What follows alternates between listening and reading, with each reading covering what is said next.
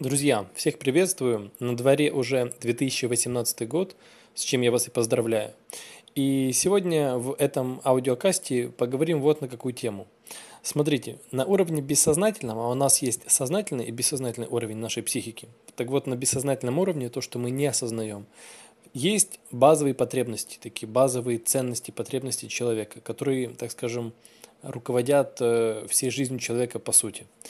Э, мы не будем брать биологические потребности, это выжить и размножиться, а возьмем такие более нематериальные. Э, как они звучат? Я предпочитаю называть их следующими такими терминами. Первое – это потребность, желание, необходимость быть хорошим, чувствовать себя, что я хороший. И вторая потребность – это быть правым, я прав. Это заложено еще раз биологически, то есть по факту рождения человека. И понятно, что человек социальное животное, его обучают э, родители, воспитывают, э, социум и так далее, и так далее. И, конечно, при взаимодействии с людьми ребенок, будучи еще ребенком, да, маленьким, э, младенец, потом садик, школа и дальше, дальше, дальше, он э, сталкивается очень много, очень часто с ситуациями, в которых он поступил как-то не так, как от него ожидали он э, не специально, но он сделал кому-то больно, он э, что-то натворил и так далее. И получает от людей, значимых для него, э, некий посыл, который он распаковывает для себя следующим образом. Я плохой, я не прав, со мной что-то не так, я ошибся.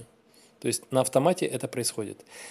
Тут момент какой? Родители не думают, не знают это, они не помогают ребенку регулярно а, вспоминать о том, что он всегда хороший. Неважно, что он сделал или не сделал, он всегда хороший. И всегда прав, как ни странно. Сейчас поясню почему. То есть вот этого напоминания не происходит, и вот появляется этот внутренний конфликт, почва для внутреннего конфликта, на котором растут много всяких там сорняков в личной жизни, на работе, в финансах и так далее. Именно внутренний конфликт, где есть желание и потребность быть хорошим и правым, и на другой стороне привычка чувствовать себя иногда не очень хорошим, бояться быть э, не очень хорошим в глазах других, быть неправым, потому что если я не прав я не хороший, то от меня откажутся, меня бросят, и я, так скажем, ну, останусь один, умру. Это вот заложено у каждого. Страх быть плохим и неправым. Поэтому, э, будем так говорить, любой конфликт, любая ссора базируется на том, что человек э, начинает чувствовать себя плохим и нехорошим.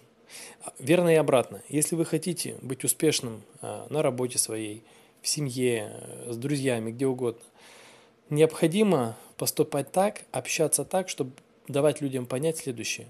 Они хорошие, и они правы по-своему. То есть даже если человек ругается, а, не знаю, критикует вас, задача дать ему понять словами, неважно там, интонацией, невербаликой, ну, чаще всего словами, дать понять ему, что ты хороший, ты в любом случае хороший, несмотря на твое сейчас поведение.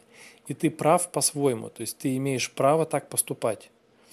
Смотрите еще, что важно понять. Хороший и правый. Вот хороший – это про самоидентичность, то есть какой человек, внутренне его «я».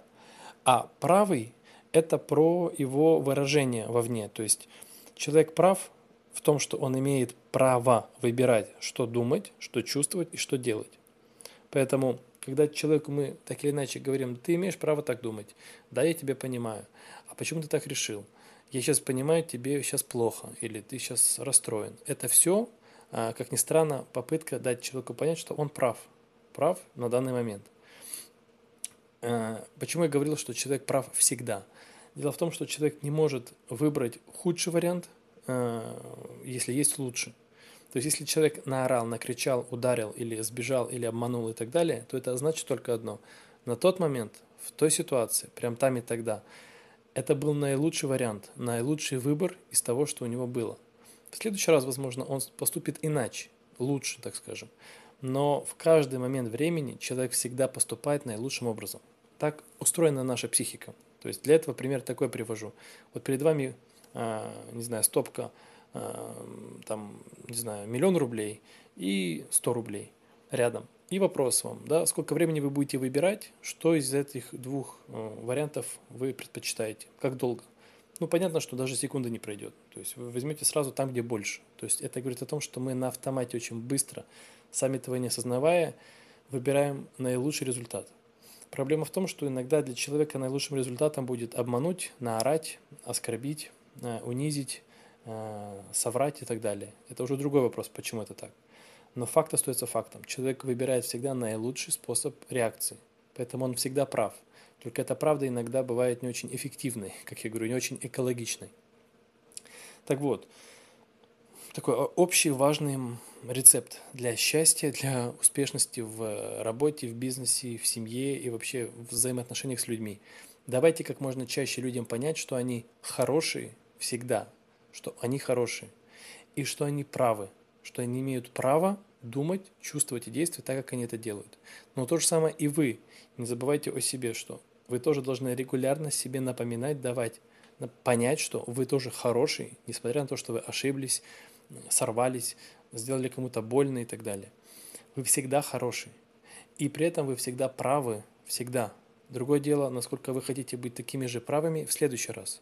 Может быть, эта правость, да, правдость, правость, будет чуть-чуть иной. То есть вы будете правы, но чуть-чуть иначе. Поэтому напоминать себе тоже необходимо регулярно. Я хороший, и я прав на данный момент. Я сделал то, что сделал. Но в следующий раз я подумаю, как это сделать лучше, иначе. На этом базируется внутренняя вот эта стабильность психологическая, уверенность в себе. А, поэтому подумайте об этом. Желаю вам почаще напоминать себе, что вы хорошие и вы правы по-своему. А дальше уже решать, как корректировать свою правость. Всем удачи и до нового аудиокаста.